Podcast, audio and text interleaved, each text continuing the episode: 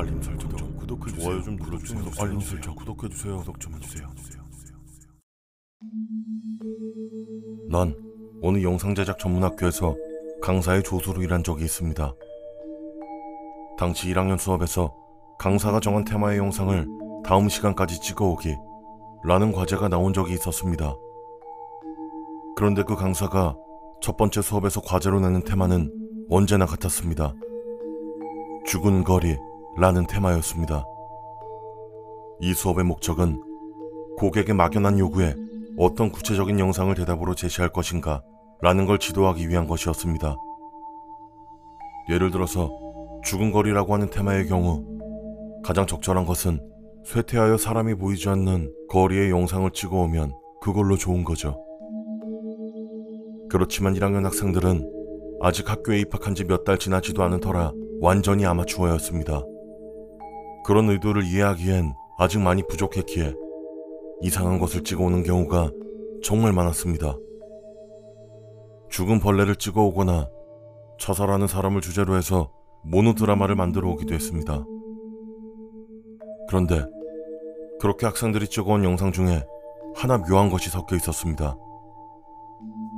그 영상은 학교 별관을 배경으로 황혼이 비치고 있는 가운데 학생이 카메라를 들고 건물 안을 돌아다니면서 여기선 자살한 여자 귀신이 나온다고 합니다. 라는 등의 이야기를 하는 어쩐지 괴담 영화 같은 느낌이 드는 특이한 영상이었습니다. 영상은 건물을 모두 지나치고 마지막으론 최상층의 교실에서 마지막 괴담을 이야기하고 갑자기 카메라 앵글을 받고 고정된 채 화면 위쪽의 창문을 찍는 것으로 끝났습니다. 그리고 그 창 밖에는 여자가 붙어 있었습니다. 창문에 손을 꽉 대고서 한마디로 귀신 이야기를 하고 있으면 귀신이 나타난다 라고 하는 이야기를 실현한 거죠. 나와 강사는 그 영상을 보고 기바람에 감탄을 했습니다. 바깥도 슬슬 어두워지고 있었고 카메라의 초점도 그 여자가 아닌 다른 쪽에 맞춰져 있어서 표정이 흐릿했지만 그것이 오히려 더 귀신 같아서 상당히 무서웠습니다.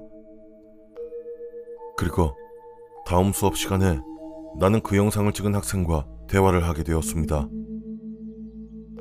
테마에선 약간 벗어나 있을지언정 영상이 재미있었으니까요. 그런데 그렇게 이야기를 나누던 도중 이상한 것을 알아차렸습니다. 그 학생은 창밖의 여자에 관한 것을 전혀 모르고 있었던 겁니다. 확실히 그 건물에서 괴담을 말하며 영상을 촬영했지만 이야기가 끝나고 창문을 찍은 것은 단순히 카메라를 내려놓은 것 뿐이었다는 겁니다. 스위치를 누르는 것을 깜빡해 카메라가 계속 켜져 있었던 거죠. 짐을 다 정리했을 때에야 카메라가 켜져 있는 걸 알아차리고 황급히 녹화를 중단했지만 아직 자신은 영상 편집을 할 수 없을 뿐만 아니라 거기 다른 영상을 더 씌우는 것도 애매해서 그대로 제출한 것 뿐이라는 것이었습니다. 난 그 학생이 겁을 주려고 장난치는 것이라고 생각했습니다. 에이, 그 사람 여자친구지? 그렇게 높은 곳에 서 있었는데 화 안 냈어? 라고 놀렸습니다. 하지만 그 학생이 어, 뭔 소리세요, 정말. 아니에요. 라고 화를 내서 그와 함께 영상을 편집실에서 다시 돌려보기로 한 것입니다. 그래서 여자가 창밖으로 보이는 걸 가리키면서 야, 봐라, 봐. 라고 말했더니 그 학생은 얼굴이 새파래졌습니다. 이게 뭐예요? 전 이런 거 찍은 적 없어요. 전 몰라요. 그렇게 말하고 그는 그대로 집으로 돌아갔습니다. 하지만 난 혼자 편집실에 남아서 연기를 끝까지 하는구만. 재밌는 놈이네. 라며 싱글싱글 웃으며 그 영상을 다시 돌려보고 있었습니다. 그리고 그 순간 알아차렸습니다.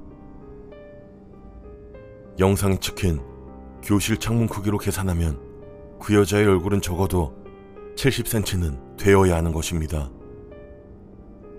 순간 온몸에 소름이 돋아서 난 그대로 영상을 끄고 집으로 도망쳤습니다. 이후에도 한동안 거기서 근무했지만 그렇게 오싹했던 영상은 그때가 처음이자 마지막이었습니다.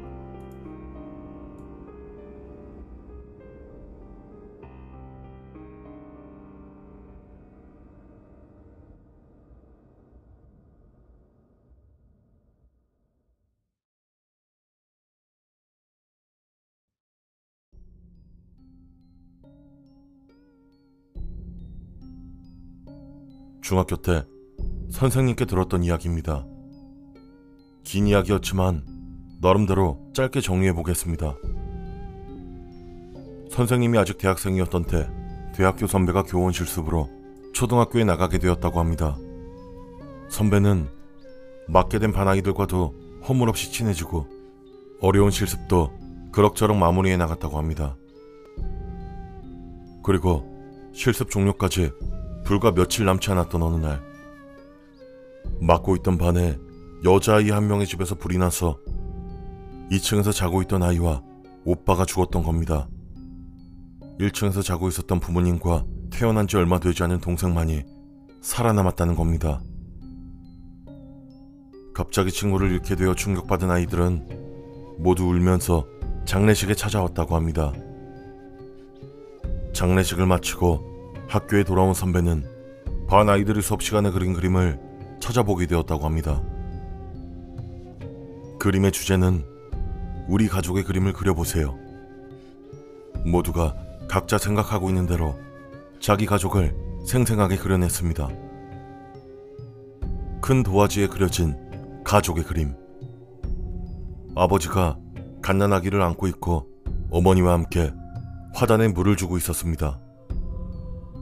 2층의 창문에서는 여자아이와 오빠가 세 명을 향해서 손을 흔들고 있습니다. 가족의 일상을 그린 따뜻한 그림. 선벤 거기서 깜짝 놀랐다고 합니다.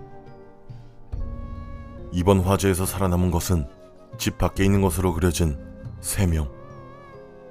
도망치지 못하고 죽은 것은 2층에서 손을 흔드는 모습으로 그려진 2명. 글쎄, 설마 설마 하면서도 2층에서 손을 흔드는 두 사람 말이야. 왠지 화재에 괴로워하면서 도와달라는 뜻으로 손을 흔드는 모습 같더라고. 그래서 좀 슬펐어. 선벤 그렇게 말하고 침묵했다고 합니다.